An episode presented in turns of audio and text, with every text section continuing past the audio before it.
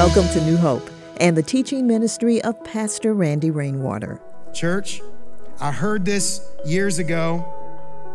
I've argued with it in my soul. I believe it. Every sin we ever do is an issue of belief. As we continue in the B series, today's message comes from Galatians chapter 3. Here's Pastor Randy. Turn in your Bibles, if you would, to Paul's letter to the church in Turkey at Galatia, the third chapter. We're going to read two verses together in just a second. Before I do that, I, I, I want to say this. I felt um, compelled to share this first hour. I had a, a nightmare Thursday night. Friday's my day to sleep in.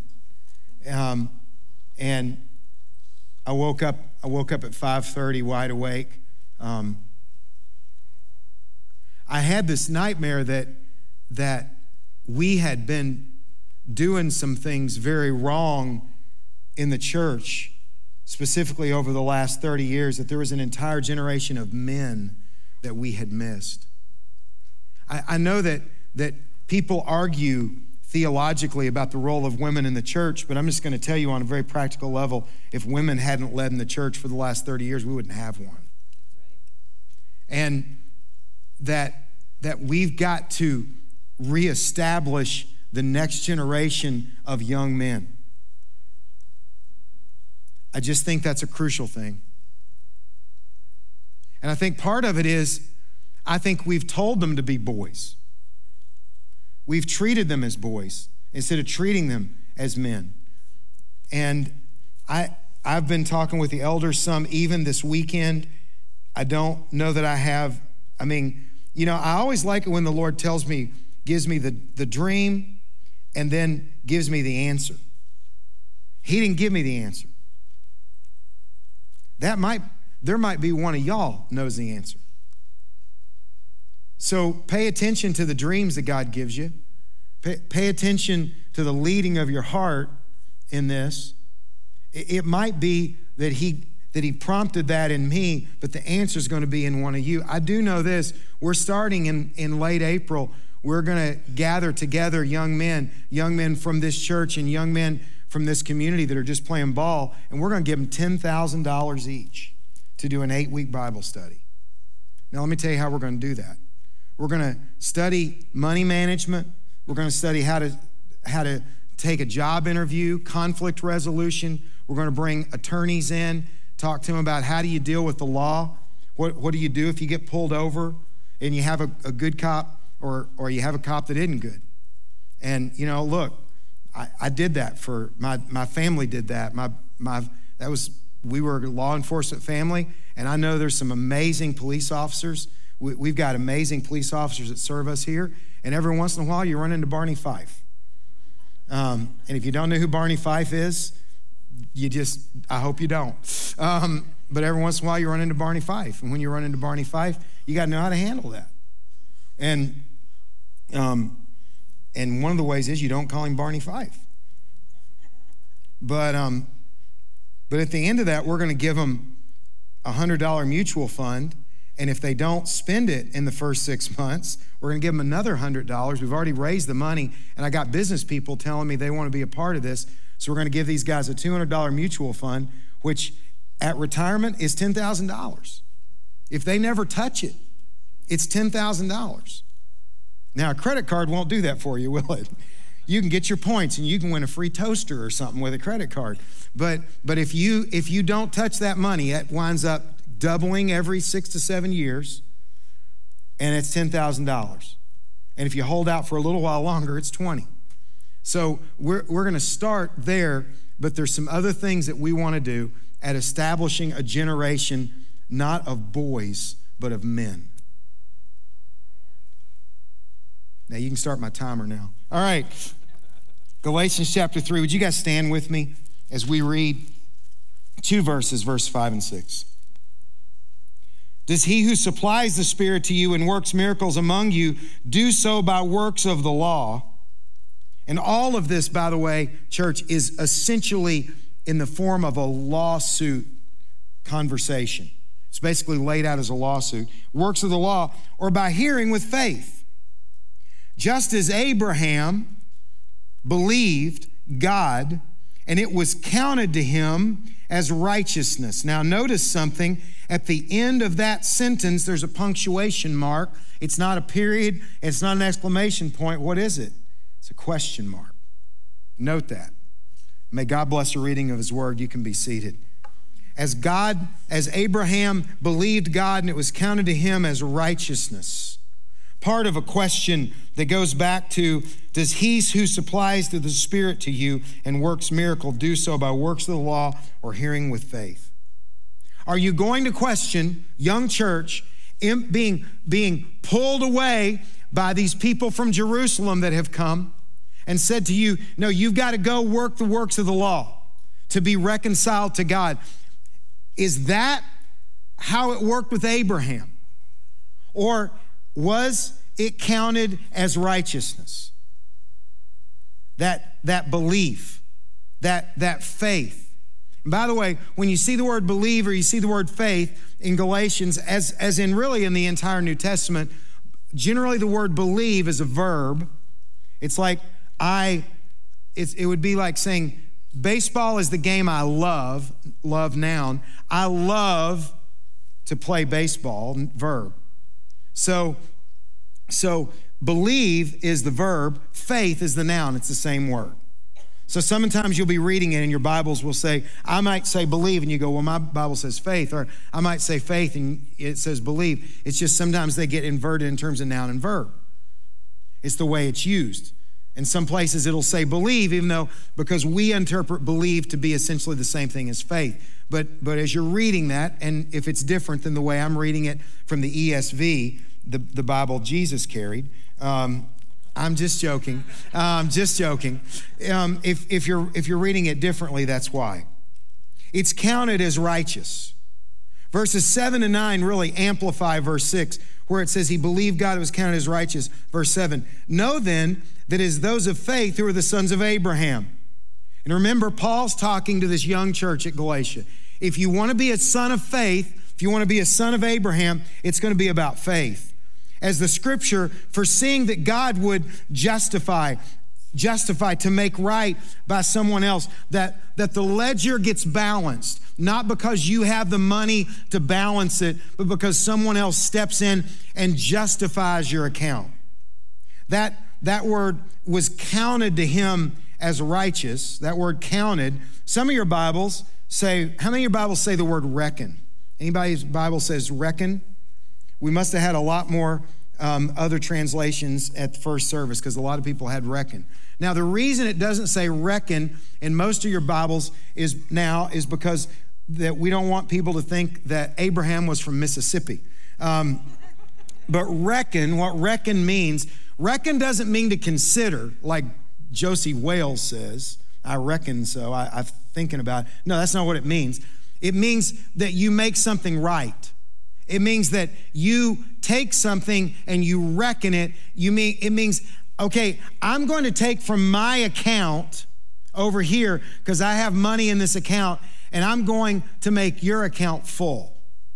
It's like when your kids were getting school lunch and you got a note home that said your kid doesn't have enough money to get the school lunch, we gave them peanut butter and jelly today, and you reckon their account. So you send money from your account over to that account. When you pay a bill, you're reckoning. That's what you're doing. And that's what it's, it's saying that, that it's counted to him, it's reckoning to him as righteousness. Not because he had the ability to make this right, but because God did. This comes from Genesis chapter 12 and 15. Flipping your Bibles over to Genesis 12. He's Abram. He's not Abraham yet. Abram means exalted father, or as the Housefires song, good, good father. He's a good father, is what it means, but he doesn't have any children yet. Verse chapter 12, verse 1. Now the Lord said to Abram, Go from your country and your kindred, your father's house, to the land I will show you and I'll make you a great nation. I'll bless you and make your name great so that you'll be a blessing.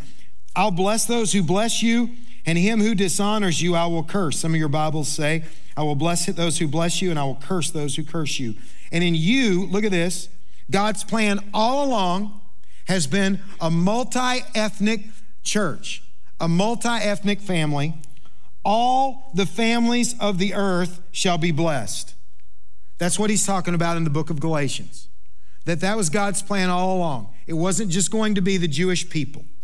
It wasn't just that singular group. His plan all along had been this multi ethnic church.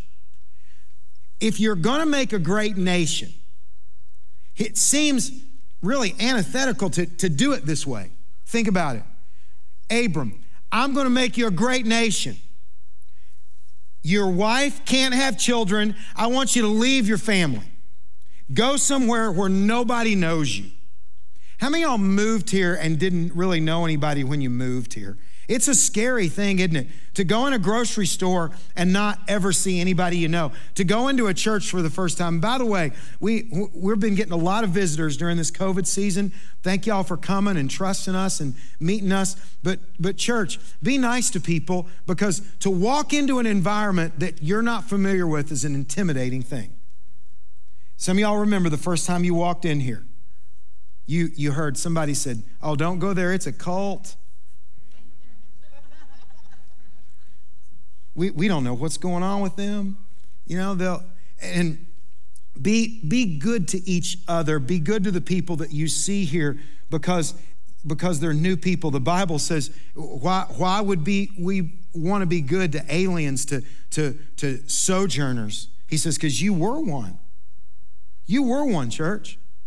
So, so he's, he's saying, go away from your place of security and go somewhere because here's the thing I'm going to make you a great nation. It's not going to be you, Abraham.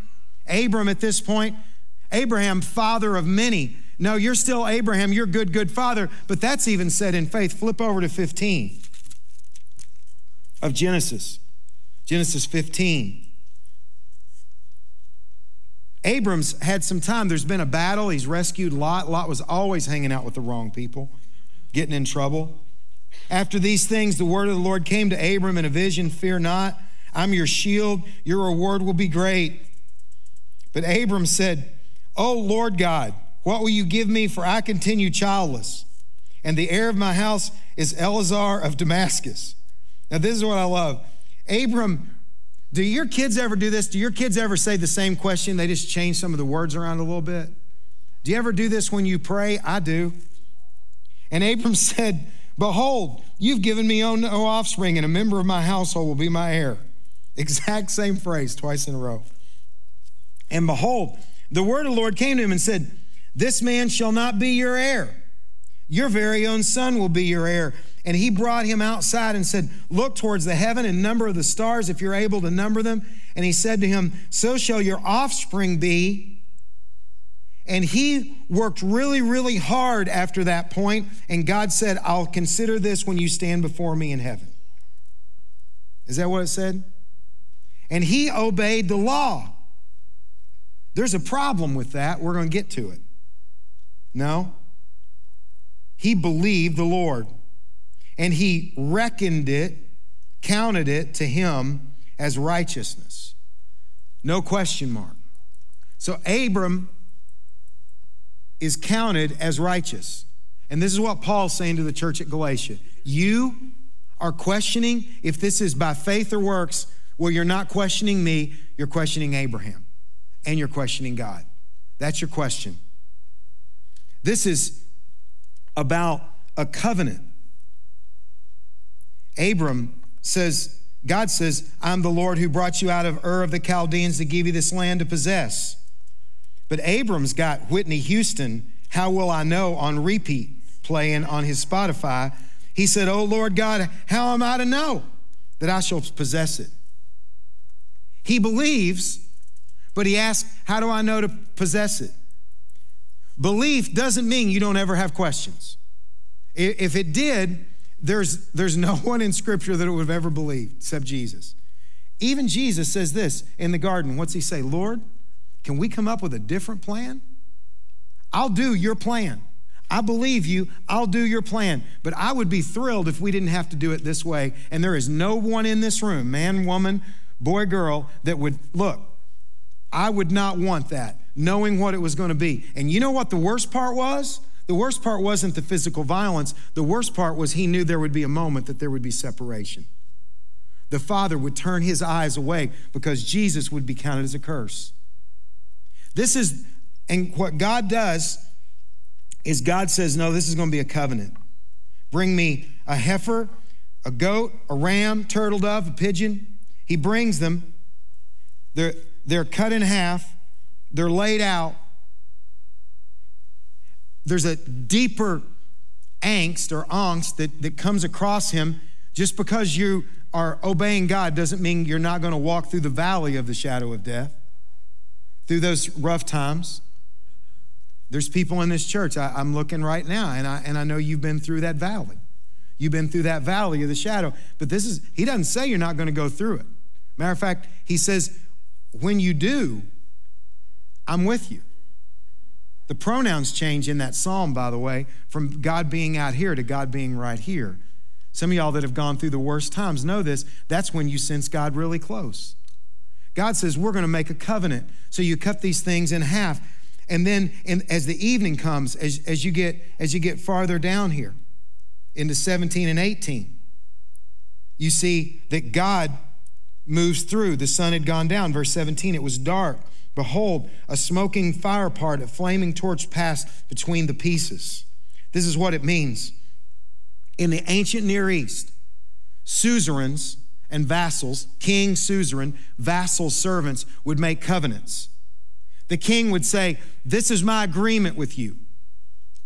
Now, there were three kinds of agreements. One is a treaty, you have a peace treaty. What happens in a peace treaty? Somebody wins, somebody loses, the winner says, We've got a treaty. In a contract, you exchange goods and services. In a contract, you bring the best thing that each of you have and you trade it. Now, when I do weddings, and um, I'm, I'm looking at, is there anybody in here I've done your, I, I did your wedding. All right. So, so I, I, I say to this, and I usually, sometimes I spring this on you and sometimes I don't. Do you guys remember when I asked you this question in the wedding? Do you remember what's the, what's the thing that you bring?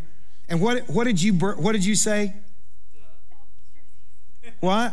Wait, what, which, which question? What did I bring? Yeah, what did you bring? Ring. No, not that part. Not the rings. You got that right. All right. No. What did he say? Yeah, Falcons jersey or tickets. A Falcons jersey. His most valuable thing's a Falcons jersey. Bless you, son. All right. We, we need to take a collection up right now for this young man. Okay, and what did you say? Oh, it was a it was a what? Yeah, an emblem from your grand from your grandpa who had passed. So it always works this way. The ladies always have better items than the guys. The guys are always like, oh, I got some steak in the freezer. You know, ladies are like, I have dried roses, you know, from my mother or something like that. And so, but if you exchange those things, Falcons jersey for the emblem from grandpa, who loses? Both lose. Because the emblem from grandpa, it's my grandpa. The Falcons jersey, I'm gonna stop. And and when you exchange, goods and services. You go buy a car and you pull away. We got, I got a friend here, it's a car dealer. Pull away. You, you wanna you wanna make a good deal, but you wanna get maximum value for the car. The guy that's, has anybody, Lanier, has anybody as they've pulled out said, Can I just pay you more for this car? Can I just give, I just wanna give you more money. I just wanna give you more. You go to the store, you go to Macy's or something, you go, No, I, I can't take the friends and family discount. I wanna pay more for this shirt. No, nobody does that. Because in a contract, you're exchanging goods and services, and you're both trying to get your best. Not in a covenant, church. In a covenant, this is what happens. The, you, you, you come together, and in this agreement, till death us do part. But this is where it's, it's, a, it's a bond in blood. But this is what's different about God's covenant with us and our covenants with each other. In the vassal suzerain, in the king servant relationship, the servant walks the aisle. And this is what the servant's saying if I ever break my word, because the king, it's assumed, will never break his word. But sometimes kings do in the world. The servant says, If I ever break my word, let this be to me, let me be split apart. But in this one, who walks the aisle, church? God walks the aisle. This is why in a wedding, not just the bride, but the groom should walk the aisle. The groom walks the aisle and he comes and he waits, and then the bride comes. And that's why in a wedding you say, Till death us do part. It's a covenant, it's not a contract. It's not, it's not a treaty. It's not a surrender treaty. The woman isn't surrendering to the man. Totally wrong view of what Scripture says about men and women. No, it's a covenant, and the two become one, and what God puts together, because in a covenant, God's putting it together. Let nobody separate. Look at 18. On that day, the Lord made a covenant with Abram, saying, To your offspring, I give this land. This is God making this covenant, God making this promise. This moves along in this court case. It, it continues in this way. It's about crime and punishment. If you're doubting Abraham, church, young church, if you're doubting, is this about belief or is this about my works? Is this about me measuring up or is it about what Christ has done for me? Verse 10 For all who rely on the works of the law are under a curse. For it is written, Cursed be everyone who does not abide by all things written in the book of the law and do them. That's Deuteronomy 27 26. You have to do all of them. You can't do some. 11. Now it's evident no one's justified before God by the law. For the righteous shall live by faith. But the law is not of faith, rather, the one who does them shall live by faith. It's not saying you don't do the law. The law is a picture for us of how to build a relationship. The law is a picture for us, it shows us what our sin is, but it doesn't make any of us right. Advancement doesn't come by trying harder, it comes by belief. Because you're not going to keep the law. Josh, would you come up here? You're the perfect example for this. Josh, Josh, you're matching your shirt. Match. That's great. Where does one get that mask? I'll be sure not to shop there. Okay, so, so Josh, you were in the military, yes, two tours in Iraq. Yeah. Um, do you say Iraq or Iraq? Yeah, Iraq. Okay. All right. Um, all right. And then, and then, um, I'm being corrected. Are you from there? Denise. Denise lived there. You get to you get to vote, Denise. Iraq. Okay, I can't do that. All right. All right. Okay, I'll just call on you. All right. Two tours in. Okay, thank you. All right. And you were a cop for how long? 10 years. So you've been called into the office before in an unwinnable situation. Many times. Okay, all right. So I'm because that's what this is going to be. All right. So so this is 10 commandments, good things. If all of us live by those, life would be a lot better. I mean, you'd agree, okay? Just I, I know like there's this controversy about these things, and I'm like, which of those would you like your neighbor not to do? Because um, I'd like my neighbor to not to follow these. It would be better. But I'm gonna. I think these really. Um, we can, we're gonna put them on the screen. I think these really start with the most important. No other gods before me. I think the last one is is really the least in terms of damage to culture. Um, but I'm going to start with this one. Josh, have you ever coveted your neighbor's donkey? Like you've just been out and you're like, boy, that's a fine donkey over there. Well, there's a donkey next door here. I've never had a neighbor with a donkey. Well, there's an our neighbor here has a donkey. No, sir. You've never sat in that field and go, I wish I owned that donkey. I really didn't. No, the donkey got loose once and was running around in, in the church, so uh, in the field, not not the building. So, yeah, you you know. Okay, so Josh, we're gonna let you. We're gonna we're gonna give you credit. We're not gonna run through. Have you ever coveted anybody else's house? You've ever walked into somebody's house and gone, Sure.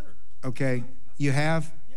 Okay, so the donkey thing, it, it doesn't work. All right, so you failed that one. You're a, you're a covetous person. have you ever lied? I can ask your daddy. Yes, sir. You're a covetous liar. You ever stolen anything, Josh, your whole life? Yes, sir. You're a covetous lying thief. You know, Jesus said that to look on a woman wrongly is the same as adultery. Were you 16 at some point?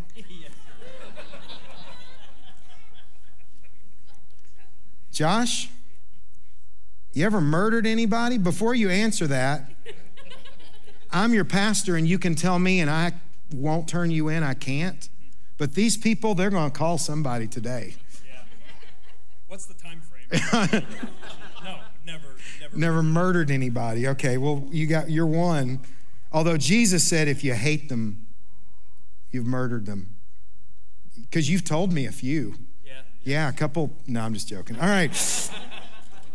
Honored your father and mother. I remember I can ask your daddy. Yeah, I felt that one. Yeah, yeah, most of us have some point. Kept the Sabbath holy, like stayed focused on a day set apart to worship God. Y- You work for me. No. All right. Um, no. Take the name of the Lord in vain. You were a cop and a soldier. Failed that one. Um, make yourself a carved image. Uh, You know, that doesn't just mean a carved image, that means anything. Put anything above God, including your gun collection. Yes. Yeah. No other gods before me. So if you failed 20, verse 4, so we've not done too well. No. But here's the good thing. Thank you, Josh. We're still trusting you to disciple our kids. All right? We're really thankful for you, Josh. He's honest now.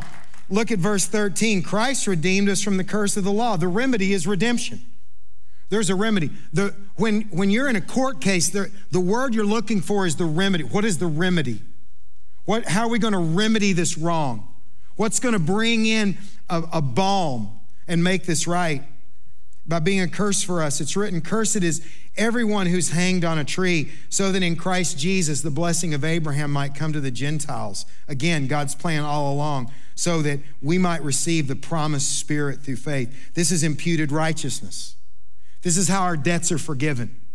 I, I hear government, different sides talking about we're going to forgive this debt or we're going to forgive student loans or we're going to forgive this. You know, Congress doesn't forgive anything, they authorize it.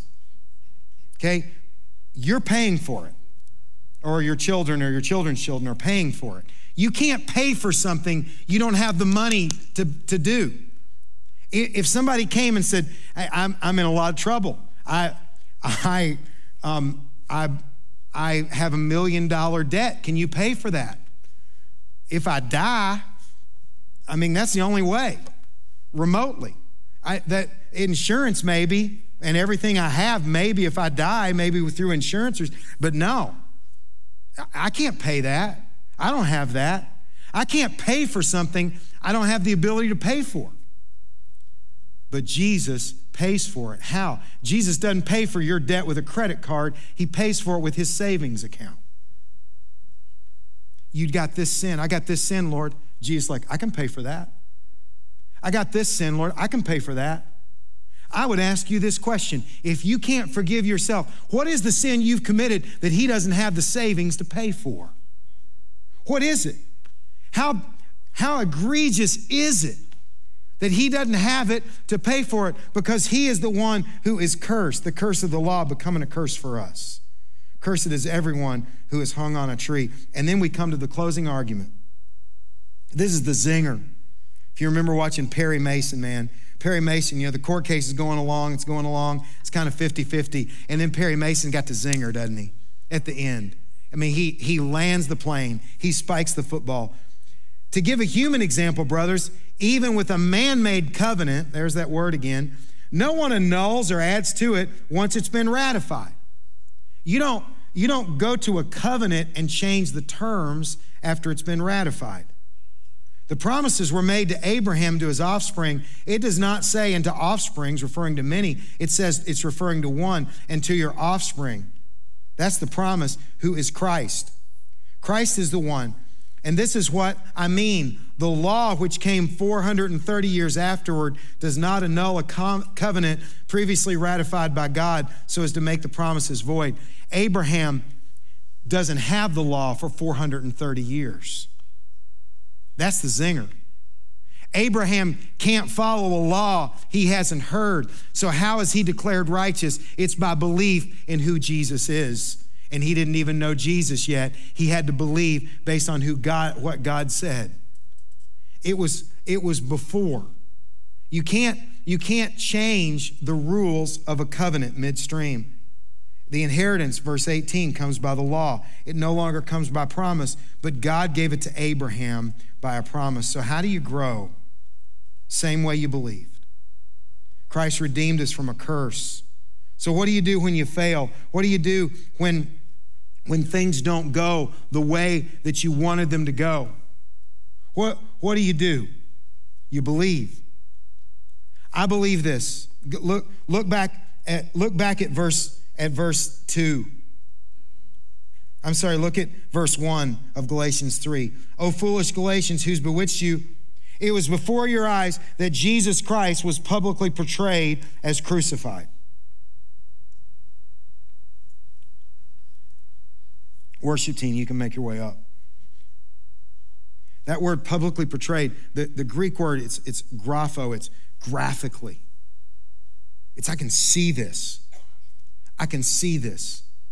This is, this is huge. It's, it's right in front of me. It, I can see this. It, it's so powerful. I can see this.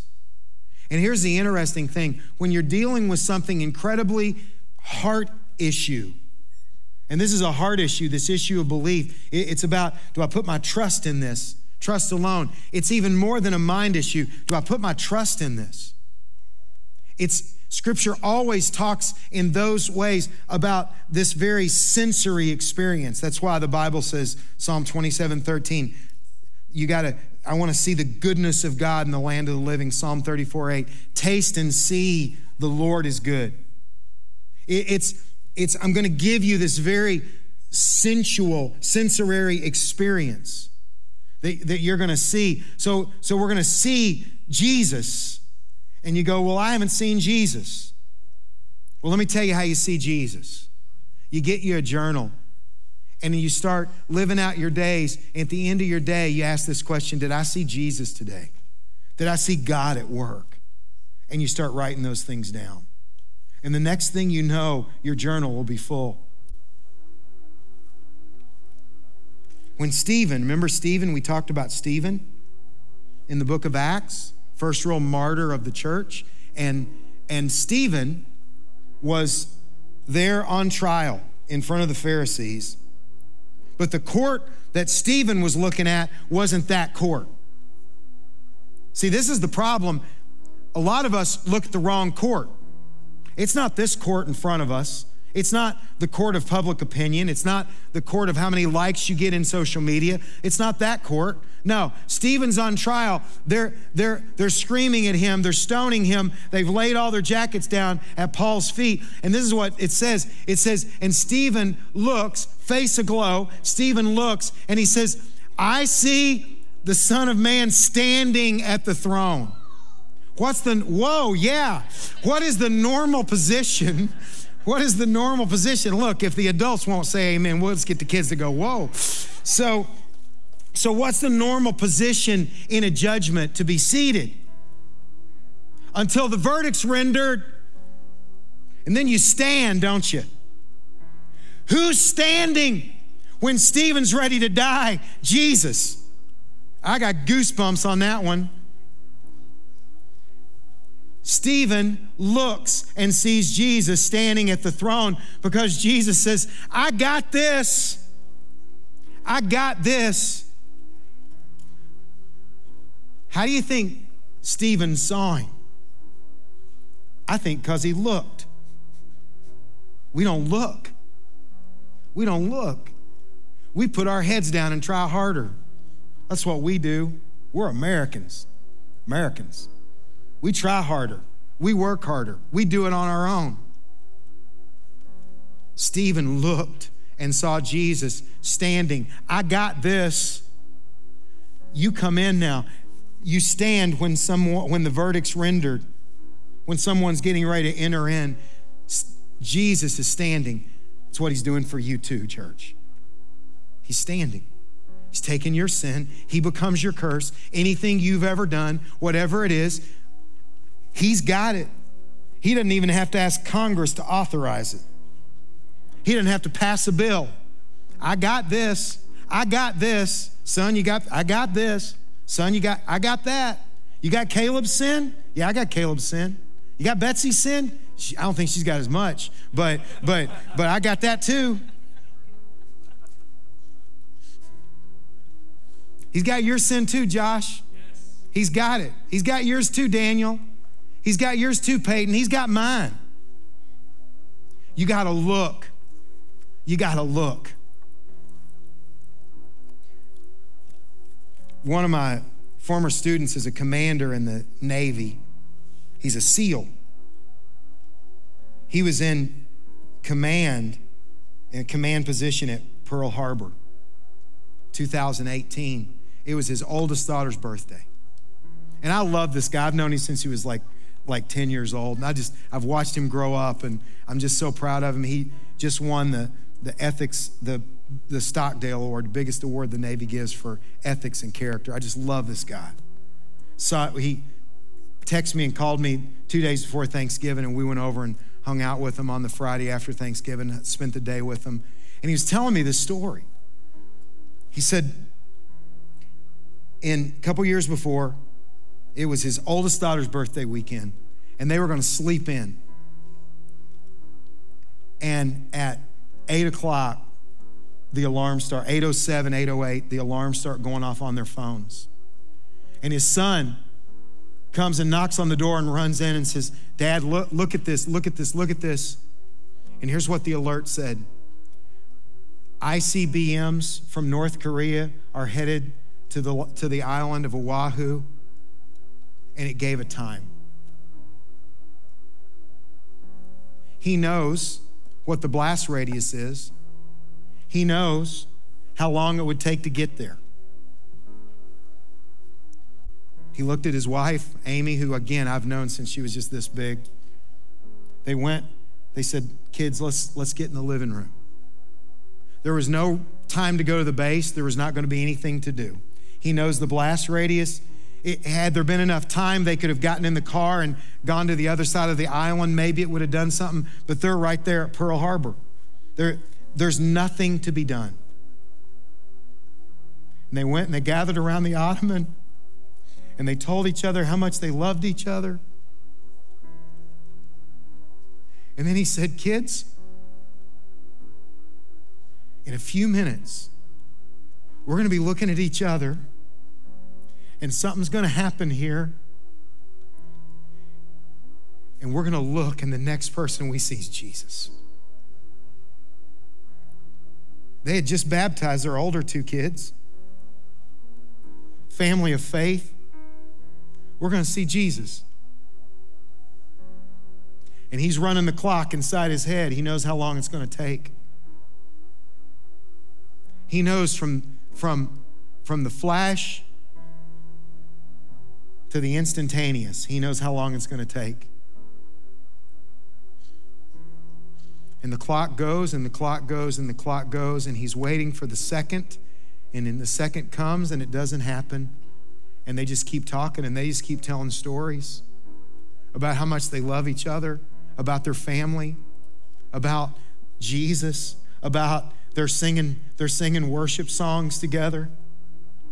And the time goes and the time goes and the time goes, and he goes and he checks his phone, and the alert's been called off. It was a false alarm. And he came back in and he said to the kids, Hey guys, this is a false alarm. We're going to go, we're going to the water park. Our plan originally, we're going to swim with the dolphins. And the kids are like, Ah, we thought we were going to see Jesus. So they went to the water park and they played. Here's what's really interesting. You can, you can look this up. There's all kinds of people that have had all kinds of PTSD since that experience, not this family. You know why? They got the lesser concert. They got the lesser. The, to live is Christ, to die is gain. To be absent in the body is to be present with the Lord. Today, you'll be with me in paradise. We close our eyes here, we see Him there. You move this place of love, that circle of love, to that one. That fast. That's His love. And it isn't because of anything we've done. It's belief. Church, I heard this years ago. I've argued with it in my soul. I believe it. Every sin we ever do is an issue of belief. Every doubt we ever have, but also every sin we ever do is an issue of belief that I don't believe He can carry it, so I sin. I don't believe He'll provide for me, so I sin. I don't believe He'll satisfy my emotional needs, so I sin. It all comes down to sin. That's the gospel. Do you stand with me? I'm going to ask you to do something this morning together as a church family.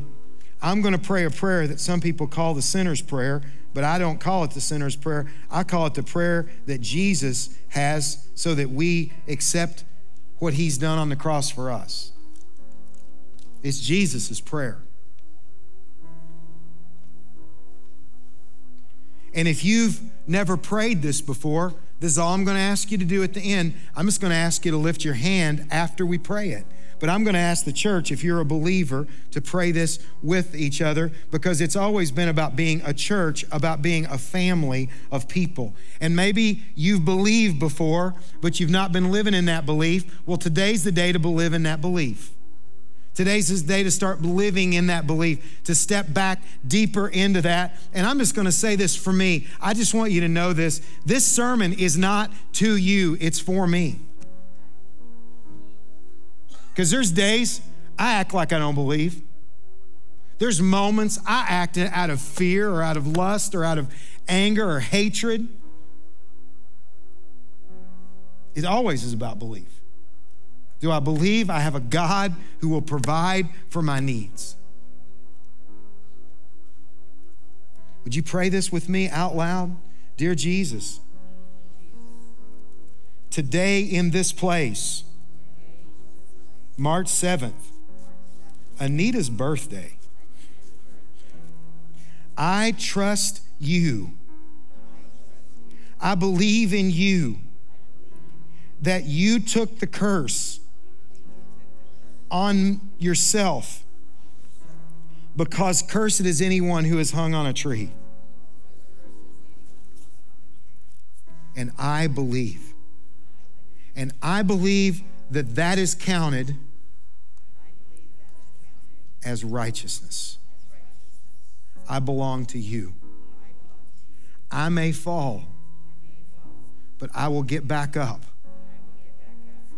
because you are worth seeing. In Jesus' name. Don't anybody open your eyes. But if you prayed that prayer for the first time, would you lift your hand? If you prayed that prayer for the first time, anybody else? You can put your hands down. Church, the Bible says that you celebrate these things.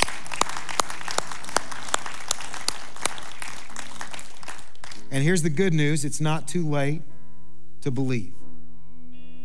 It is never too late to believe. If you prayed that prayer for the first time, we rejoice with you and would love to walk with you in this new journey. You can reach out to randy at gfc.tv.